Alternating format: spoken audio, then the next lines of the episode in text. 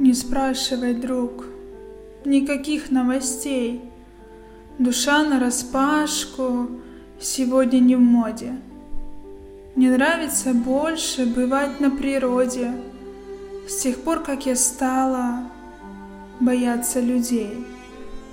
Не помня начала, не зная конца, я стала свободной и стала счастливой.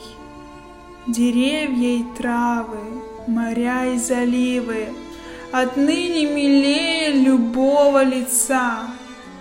И пение птиц мне взамен голосов, И солнечный свет вместо лампы настольной. Мне нравится быть равнодушной и вольной, Особенно в гордых пределах лесов. Намного спокойнее жить не любя, Найдя в оправдании бессмысленный повод.